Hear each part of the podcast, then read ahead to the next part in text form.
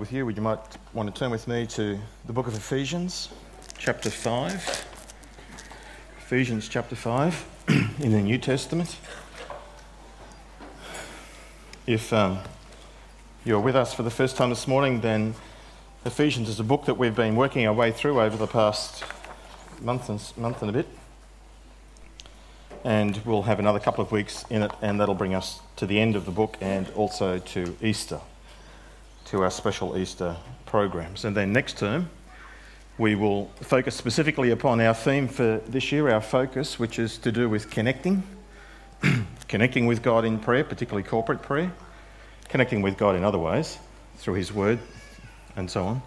Um, but we all want, want to grow and develop the aspect of corporate prayer, praying together, connecting with one another, fellowship, but especially in small groups uh, we call them life groups, where you study the Bible and share with each other openly and honestly and pray for each other and care for each other, support each other. And so connecting with one another.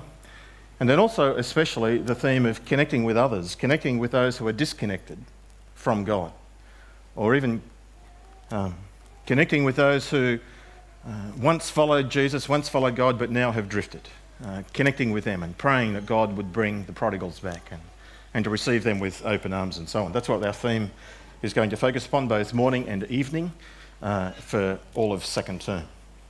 But back to this morning, we find ourselves in the book of Ephesians, and we are in the practical part of the letter where the Apostle Paul is um, applying the truths that he has outlined. I'll come back and talk about that in a moment. Let's hear what God says to us through his apostle in this passage. Ephesians chapter 5, verse 1. Be imitators of God, therefore, as dearly loved children, and live a life of love, just as Christ loved us and gave himself up for us as a fragrant offering and sacrifice to God. But among you, there must not even be a hint of sexual immorality or of any kind of impurity or greed, because these are improper for God's holy people. Nor should there be obscenity, foolish talk, or coarse joking which are out of place, but rather thanksgiving. For this you can be sure no immoral, impure, or greedy person, such a person is an idolater, has any inheritance in the kingdom of Christ and of God. Let no one deceive you with empty words, for because of such things God's wrath comes on those who are disobedient. Therefore, do not be partners with them. so, the passage so far has said positively imitate God, be imitators of God, and live a life of love. And don't do all this other stuff that we've just read, verses 3 to. Now I'll return to the positive in a couple of verses. For once you were darkness, but now you are light in the Lord. Live as children of light. For the fruit of light consists in all goodness, righteousness, and truth. And find out what pleases the Lord. Then the negative. Have nothing to do with the fruitless deeds of darkness, but rather expose them. For it's shameful even to mention what the disobedient do in secret. But in everything exposed by the light becomes visible, for it is the light that makes everything visible. That's why it is said, Wake up, O sleeper, rise from the dead, and Christ will shine on you. Third positive, be very careful then how you live, not as unwise, but as wise, making the most of every opportunity because the days are evil. Therefore, do not be foolish, but understand what the Lord's will is. Do not get drunk on wine, which leads to debauchery. Instead, be filled with the Spirit Speak to one another with psalms and hymns and spiritual songs. Sing and make music in your heart to the Lord, always giving thanks to God the Father for everything in the name of the Lord Jesus Christ. And submit to one another out of reverence for Christ. It's connecting with one another, speaking to one another, submitting to one another, and all flowing out of a relationship of having been connected with God. This morning is. Uh, today is the fifth Sunday in the month, and on the fifth, sun, on the fifth Sunday of each of the each time this year, there are four in a year, and uh, on this one and the coming ones, there'll be not only baptismal services, but we also want to do the teaching out of the passage wherever we're up to, but to have a very clear focus of what we're calling a home run sermon. You know, when you go through all of the basics from the basics, first step, second step, third step, with a view to people being given the opportunity to be able to commit, for people to become certainly followers of the Lord Jesus or if you already are, then becoming a committed follower of the Lord Jesus. And if you already are, then taking the step of recommitment. I'm going to invite you to pray. Bow with me. Let's pray. Heavenly Father, thank you again for this opportunity that we have. Thank you for your word. We thank you for each other. We thank you for the work that you've been doing in our lives. And we've are grateful, Lord, this morning we've had the privilege of witnessing you at work in the life of a young family. Thank you for again for Karen, for Peter, and for Malia. We thank you, Lord, for what you're doing in our lives. Bless you that my dad's out of hospital. We pray for our dear sister Shirley, who wanted to come this morning but is unwell with heart issues. We pray for our dear sister Jan and Ron. We pray, Father, for folks um, who would love to be here. That's their heart, but can't. So, uh, for Rita, for Shirley, bless them and be with them. And then, Lord, we do pray that you'll be with us in a way that will not, and that we will sense your nearness, that we'll hear your voice, and that our lives will be impacted. Thank you for this opportunity. We ask and pray in Jesus' name. And everyone said, um, I have a problem. I have many problems, but the problem I have right now is the clock says seven o'clock. What is it? That's gonna that'll throw me out. I have I usually gauge what I'm doing and saying by this the clock, so I don't know if we can change that or fix that. But if somebody can, if you just give me the time at 22, 20 to 10, 10:40, I should be nearly finished. Oh, you're making a very big assumption. Thank you, Martin.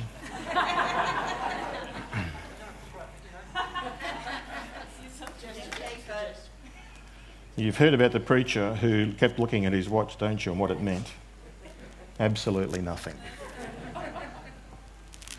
The whole Bible can be summed up in one word. What word would you pick? God? True? Jesus? Love. Love. They're all good words. They're wrong, but they're all good words. They're not wrong. I would summarize the Bible up with my word. My one word is relationship. The Bible is all about relationships. Primarily and firstly, a relationship with God. With God, with Jesus. And then flowing out of that, and because of that, relationships horizontally with one another. And the people who said truth and love, that's where they fit in. That's, the Bible's all about that. Speaking the truth in love See, speaking the truth, God is a God of truth and love. And this morning, particularly, that word love is going to be the focus. Verse 1 says, Be imitators of God, therefore, as dearly loved children. Live a life of love.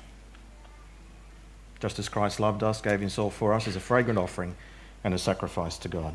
a person came to Jesus one day and said, Jesus, out of all of the commands in the Old Testament, there's 613 of them in the Pentateuch. 365, number of days in the year, positive. 248, negative.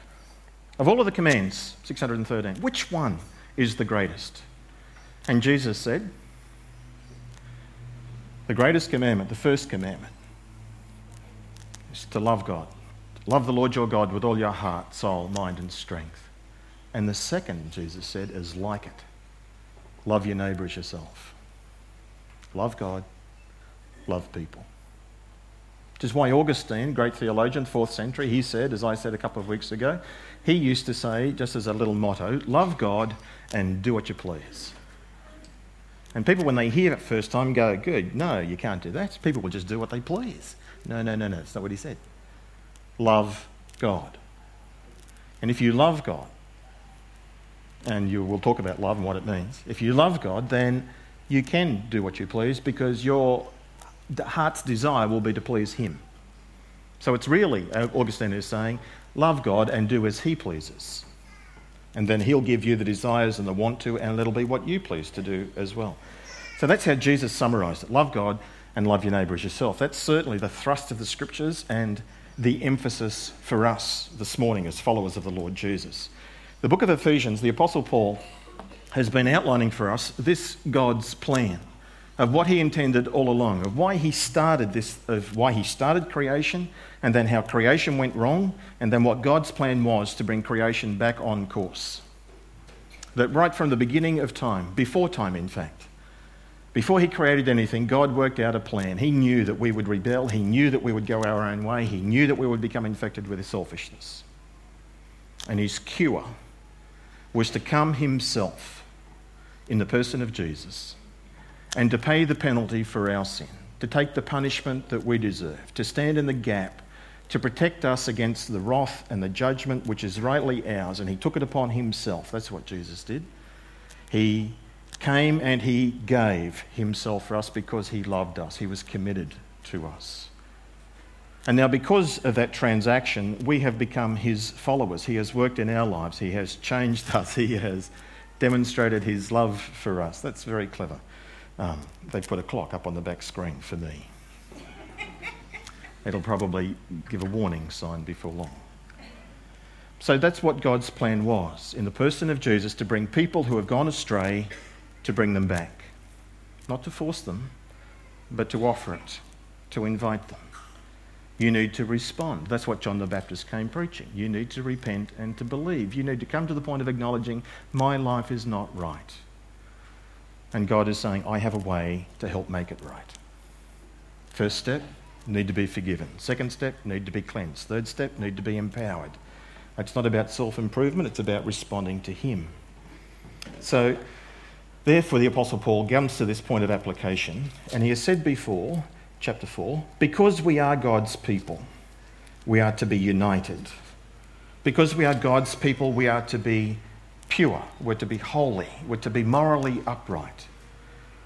That's the goal. That's what we are to endeavour to do, not to be uh, excusing and condoning um, sinful behaviour in ourselves or in others not to be holier than others, not to be holier than thou, not to be judgmental, but to be committed to becoming like the Lord Jesus. And then in chapter 5, he goes on with this same analogy. He then says, uh, You are God's people, be united. You're God's people, be holy. You're God's people, live like Him. Just like children imitate parents, become imitators of God. And I'm going to talk about that this morning. And God is primarily a God of love, a God who is committed and a God who gives not only, but primarily. Then in verse 8, he says, um, Because you are God's people, be people of the light, of the truth. Follow him as you live in the midst of a dark world. And finally, verse 15, the third thing is because we are God's people, we are to walk in the way of wisdom, to be careful how we walk in this world which is filled with spiritual and moral minefield, uh, minds. And we're to keep our eyes on Jesus as we seek to follow and obey him. Follow him. They are the five primary applications, and that one has a way of working its way out. But this morning I'm going to spend all of my time just on this first one be imitators of God as his dearly loved children and live a life of love. That's what God is calling us to. Back in chapter 4, verse 32, it says, Be kind and compassionate to one another, forgive each other, just as God in Christ forgave you. What God did for you in the person of Jesus, forgiving you for your sin, what God did for you, do that for others. That's what he's saying. Imitate God. It's what Jesus says. Be merciful as your heavenly Father is merciful. Become like him, imitate him. Well, to state the obvious, if we are going to imitate God, then number one, we need firstly to be a child of God. The scriptures are not a moralistic manual empowering us in our own strength to pull ourselves up by our bootlaces and to live better, moral, good lives. The Bible's not about that. The Bible is about how we can't do it in our own strength and we need His empowerment within us. We need to ask Him for it. So, to imitate God as His dearly loved child, firstly, you need to be His child. But isn't everybody God's child? No. Well, in one sense, yes. God is the creator, and in that sense, we are his offspring, so we're a child in that very general sense. But when the Bible talks about being his child, we're talking about him being our father and us being his sons and daughters. It's about a relationship. And that's exactly what Jesus taught that we can become children of God when we believe, when we repent, excuse me. When we receive Jesus as our Lord and Saviour, we can be born again, we can be given a new life not just a new start, but a new life, a new life force within us, a new inclination towards God. We can be born again and we can know that we are born again. We may not know if others are born again. We can suspect very highly. Jesus says, By their fruits you will know them. But at the end of the day, we are not infallible and we're not all discerning, and that we can't know infallibly that that person is born again. But we can know for ourselves. We can be aware of the evidence within. There is a change. There's change of desire. Once we rebelled against God and wanted to go our own way, now we are attracted to Him, that we love Him, that we have a desire to want to obey Him, that we want to love His word and even love His people. I'll come back and talk about that. And we have a desire to serve Him. The Apostle John, in his letter, chapter 3, verse 1, says, See what great love the Father has bestowed on us, that we should be called the children of God. And such we are. And then you read through his letter and you'll find there are about half a dozen proofs. You can know that you are born again. You can know that you are his child by this, by this, by this. Calling Jesus Lord, knowing Jesus the Son of God, obeying his commandments, loving the brothers and sisters, and so on. There are about six different proofs. If we're going to be imitators of God, we firstly need to be a child of God, and we can be. And you'll get an opportunity this morning to be able to do that. If we're going to be imitators of God as His children, then we need to know Him and we need to know His ways. You can only imitate someone if you know them. You can't imitate someone if you don't know them. That makes sense, doesn't it? Stephen Cole, a preacher in the United States, a preacher that I like to read um, and sometimes listen to, way back in the 1970s, which is a long time ago, but there were people alive on the earth back in 1970. He once had a job as a you know, university student or something like that. Um, he was paid to impersonate Charlie Chaplin. Put up your hand if you don't know who Charlie Chaplin is. No hands went up. Oh, then talk to the person beside you and they'll tell you. Had to impersonate Charlie Chaplin. It was at a Movieland wax museum in Southern California, and it was for you know a period of time over the summer. And so, what he found he had to do, if I'm going to impersonate Charlie Chaplin, I have to study him. So, he watched all of the movies and he studied his movements and how he twirled the cane and how he walked and wobbled and all those facial expressions that he had. He got to know him. And then, over the summer, Stephen Cole testifies, he said he had thousands of people come and stand next to him and have their photo taken. People from all over the world would come to do it. But the point was, if he was going to imitate Charlie Chaplin, he would need to know Charlie Chaplin and know his ways. So too for us. If we're going to imitate God, we need to know God and know his ways. If we're going to be like him, to imitate him, then you need to listen to the scriptures because that's where God reveals himself to us. Not imitating the God of our imagination or the God of our want tos or the God of tradition or the God of movies or philosophy, but the God who is of what he is really like. And we only know that through the Bible, through the scriptures. He has told us, he's revealed himself to us. He's not only told us what he is like, he has also, in the scriptures, given us many examples of how he acts and how he works. And we read one this morning. Just as God in Christ has forgiven you, so forgive one another. We learn what God is like.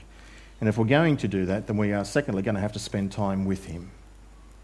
Time equals influence. You have to spend time with someone if you're going to know them and if you are going to imitate them.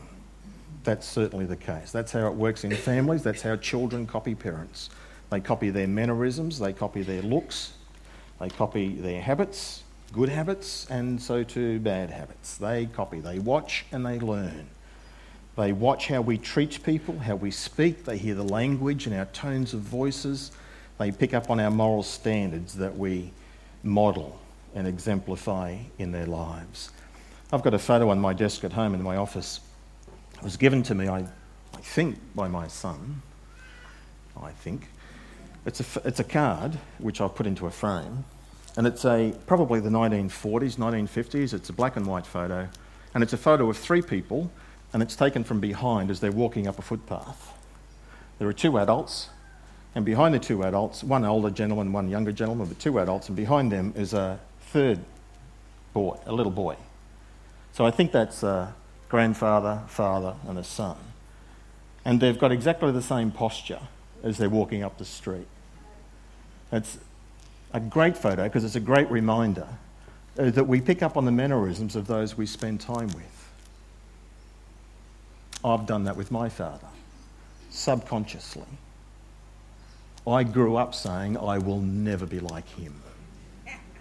You probably did too. I'll never be like Daryl's dad. Rhonda did it. There are things about her mum that she said, I will not do that. And as she has said to me over the years, and as I have said to her just once, because the consequences were too great, you're like your mother. Like I said, just once, which is not true. Um, but on numerous occasions, Rhonda has said, and even my kids have said, Whoa, that's like pop. That's what they call my dad, pop. Whoa, that's like pop. And now our granddaughter, Violet, so she's a fourth generation away from him. Now, she doesn't know him, she's only met him a couple of times in her life, but she has a way of tilting her head and looking up at you, and you think, that's pop. Well, how did she get it? Well, I got it from him. My son got it from me, and she got it from him. The people you spend time with are the people who are going to influence you. You want to be influenced and imitate God, you've got to spend time with Him. Read your Bible, pray, talk to Him, read about Him. That makes sense, doesn't it? That's why David prays in Psalm 25 Make me to know your ways, O Lord. Teach me your paths. Lead me in your truth and teach me, for you are the God of my salvation. For you I wait all day. Make me to know you, Lord.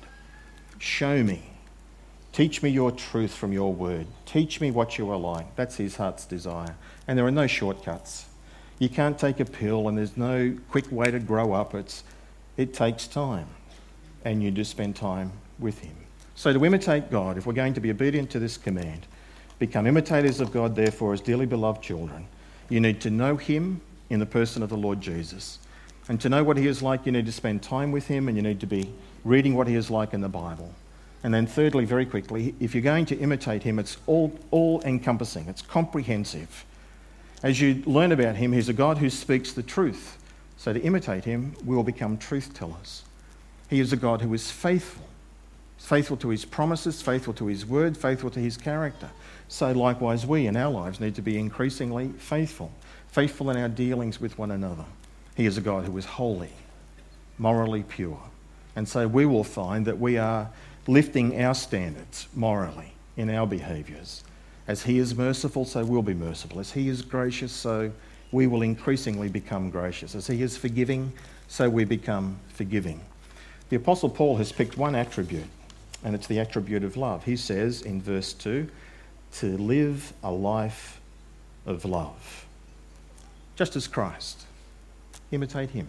Just what Jesus did, do that for one another.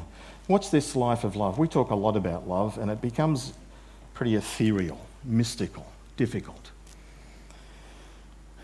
I love my wife, I love my children, I love the Bible, I love God, I love pizza, I love apple pie, I love football, I love coffee. I hope I'm using the word differently for all of those. The way that I love my wife, I think, is very different to how I love pizza. Some of you have very corrupt minds, don't we all? Uh, love is not, it is not what our world permeates the message for us through movies and through novels. And it's not a warm, fuzzy feeling. That's not love. That's hormonal, that's chemical, that's something else, but it's not love. We call it love, our world calls it love. That's not what the Bible means when it talks about love. It's not a warm, fuzzy feeling. It's not magical. It's not something you fall into. I fell in love. Nor is it something you fall out of. Two and maybe three times in my life as a pastor, I have the terrible experience of a young couple who have been married for, you know, less than two years, and he comes home one day, or she says to him, whichever way it goes, um, I love you, I'm just not in love with you. And because I'm not in love with you, I'm going to divorce you. I don't want to be married anymore. And it's because there's this loss of this warm, fuzzy feeling, which is not love. Not in the Bible. Well, what is love? Well, I'll tell you. Love is an attitude that flows into action. It's not hormonal, chemical, it's not emotional bonding, it's not infatuation. All of those things are nice. That's not love. We need to call it something else. Love is a verb, it's a decision, it's a commitment, it's something you decide to do. It's not something you fall into, boom, boom, you know, everything feels good. That's something else. Chapter 5, verse 2 Walk in love just as Christ loved us and gave himself for us. That's what love is. It's an attitude, it's an action, it's a commitment, it's a decision. I will love you means I will be committed to you, I will care for you, I will do what's best for you. I am committed to you. So these people that come home and say, um, I don't love you anymore and say, I want a divorce, are saying, I'm not committed to you anymore. I'm breaking my decision to stay committed to you. I want to go do something else. That's what it is. I don't love you anymore means I don't want to love you anymore. Love is not a feeling, but your feelings will follow the commitment. But the feeling is not the commitment. When I said to Rhonda, 30 something, seven years ago, she'll tell me in a minute, I do. I take you to be my wife for life, till death do us part. There was one stage in my life, I think I've told you before, where it really got a bit difficult. My first year as a pastor, in fact. And by the end of, nearly the end of that year, two thirds, three quarters of the way through that year, I'd had enough. I was emotionally spent. We were drifting apart and uh, we weren't close, and the commitment was shaky. And I had a pretty significant pity party, pity me, and I invited her to come to it, and we had a very honest chat. And from that point on, we, were, we scared ourselves that we had gotten like this. We were so busy and so distracted that we hadn't spent time with each other and we had just drifted. We had two kids and she was flat out with the kids. I was at college and I had a church and I was investing all of my life into that and we were just going like this. In that conversation, I said to her, I can still remember saying it, and she agreeing wholeheartedly the word divorce is not in our vocabulary.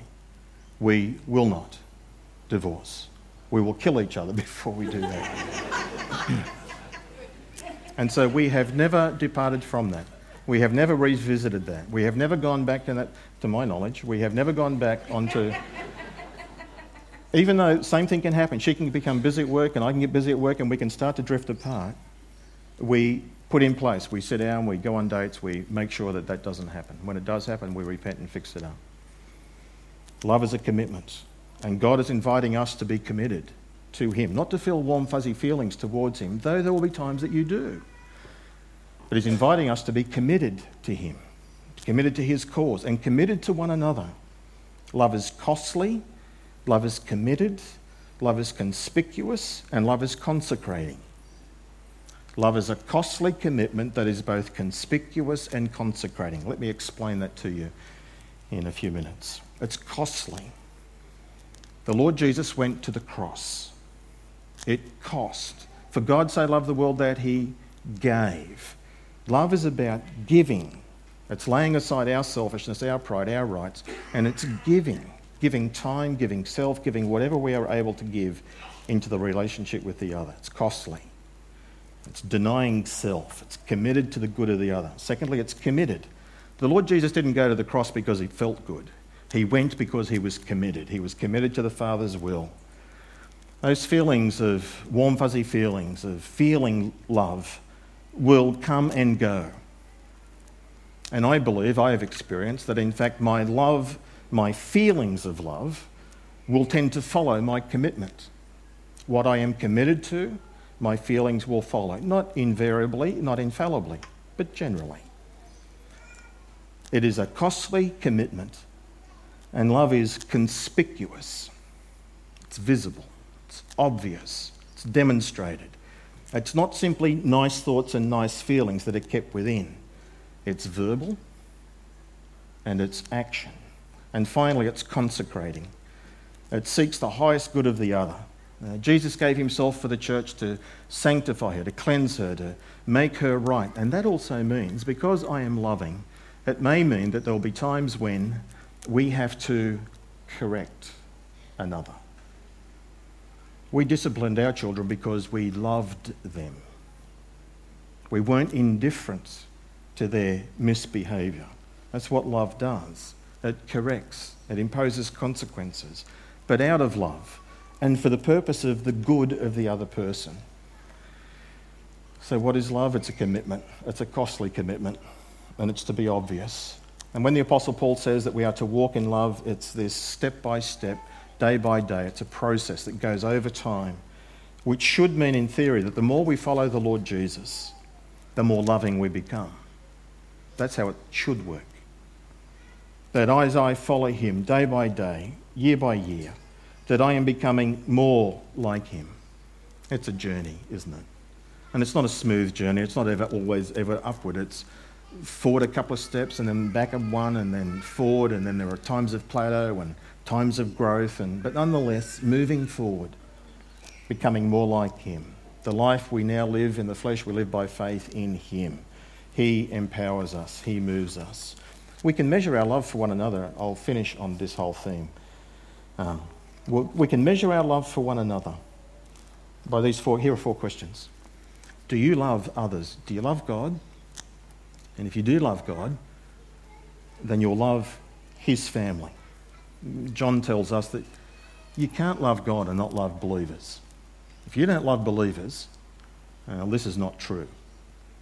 To love Him overflows into loving them. Not the warm, fuzzy feeling, the commitment the costly commitment that is consecrating, that is um, helpful, cleansing towards them. So, do you think of your brothers and sisters with joy and look forward to church and fellowship? Yep, well, tick. Not an issue. You can test your love for one another by your willingness to overlook failures or mistakes or weaknesses or shortcomings, by your willingness to forgive. Thirdly, you can measure your love for one another, imitating God and being, living a life of love, costly love, by refusing to repeat rumours about one another. Unless it's absolutely necessary that information has to be shared for very good reasons, but otherwise, refusing to spread rumours. And fourthly, you can measure your love for one another by looking for ways to bless them, to help them, to support them.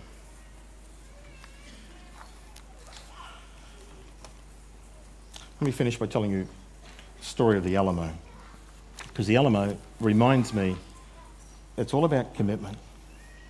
And then I'm going to ask you for your response. The Alamo um, was a Spanish mission in San Antonio, Texas. Back in the 1800s, uh, when Mexico seceded from Spain's control, then Texas also wanted to get independent of Mexico. And this little outreach mission in San Antonio, Texas, was turned from a mission into a fortress. And there were 180, 188 men inside that little mission. And Santa Anna, who was the president, the uh, leader of the Mexico, sent his army north to put down the rebellion. And here were 188 men inside against great numbers, thousands of, in the Mexican army coming against him. There were some famous people inside it Davy Crockett, Jim Bowie, and in fact, I've been to San Antonio. We went there and we looked at the wall. Of the, all the names of the 188 are on the wall, and there are two names Robert Evans, and there's another Evans. So I have family members. Of course, they're in my family. Uh, we're at the Alamo. And of course, you've seen the movies, heard the quote, Remember the Alamo. And there is this very famous anecdotal story where the Colonel William Travis, William Barrett Travis, um, the, the, it's overwhelming. And he knows they're going to be defeated. And so he says, he calls them together and he says to all 188, You have a choice. Your choice is you can live, but to do so, you'll need to leave. You have that opportunity now. Or you can choose to stay to fight, but you will most certainly die. But you'll stand for the cause of freedom in Texas. And so he takes out his sword, draws a line in the sword in the sand, and he gives these words Those prepared to give their lives in freedom's cause, come over to me. And without hesitation, all, nearly all, 187 of them, 186 of them stepped over the line. Colonel Jim Barry, uh, Bowie was uh, sick, lying on a bed, and he asked them to come back and to carry him over. 187. There was only one man who did not cross the line. There was only one man who left, and he is the man who tells this story. Without hesitation, they decided for freedom. So, too, we have a line drawn in the sand. And the Lord Jesus says to us, You need to make a decision. You have to make a decision. Will you be committed to me and to my cause? Or you have a choice. You can live your own life your way, but there will be consequences to it. A choice for all of us. You can grow in your relationship with God through the person of the Lord Jesus. You can know Him, step over the line. You can change your character. You can change your habits and mannerisms and attitudes by having His empowering presence. Step over the line. You can have a life of very deep personal satisfaction and meaning, but not without stepping over the line, not without commitment to Him. So I invite you today, cross the line if you never have. Decide for Jesus. Invite Him to come into your life, to follow Him. And if not now, when? And if not Him, why not? So I'm going to invite you to bow. Close your eyes. In a moment, I'll pray. In a moment, I'm going to invite you, whoever you are and wherever you are on your spiritual journey, to step over the line. To do that by simply raising your hand. If you do raise your hand, then you'll be saying, I want to commit myself to God. I want to please Him, obey Him, glorify Him. I want Him to be Lord of my life. I want His forgiveness. I want a close, intimate relationship with Him. I commit myself to spending time with Him, to reading His Word, to learning about Him, to become more like Him. If you raise your hand, then you're also committing yourself to loving God's people. It's easy to say that we love mankind in general, but this challenge is that we will love specific individuals in a specific church, whether it's this church or your own church somewhere else. It's a commitment. And if you make the commitment, then it's a commitment to work through differences and misunderstandings. It's a commitment to stick it out and to stay the long haul, committing yourself. So, for those who would like, with heads bowed, with eyes closed, just privately. If you want to commit yourself to God, to God's people, raise a hand.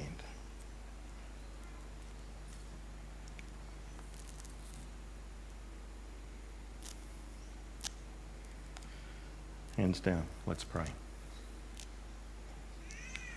Thank you, Heavenly Father, that you are committed to us, that you loved us that you gave your Son for us, that you've likewise given us your Spirit, that you've extended the hand to us of forgiveness, of a relationship with you, and of meaning and purpose in life. Lord, I pray especially for those who raise their hands, that you will bless them, that you will empower them and enable them to spend time with you and to be committed to you and to one another. For those, Heavenly Father, who didn't raise their hands, who are either still on the way or still making a decision, I pray that you would continue to remind them and draw them to yourself. Thank you, Heavenly Father, that you are committed, that you're loving. Help us to imitate you in this fallen world. We pray in Jesus' name. Amen.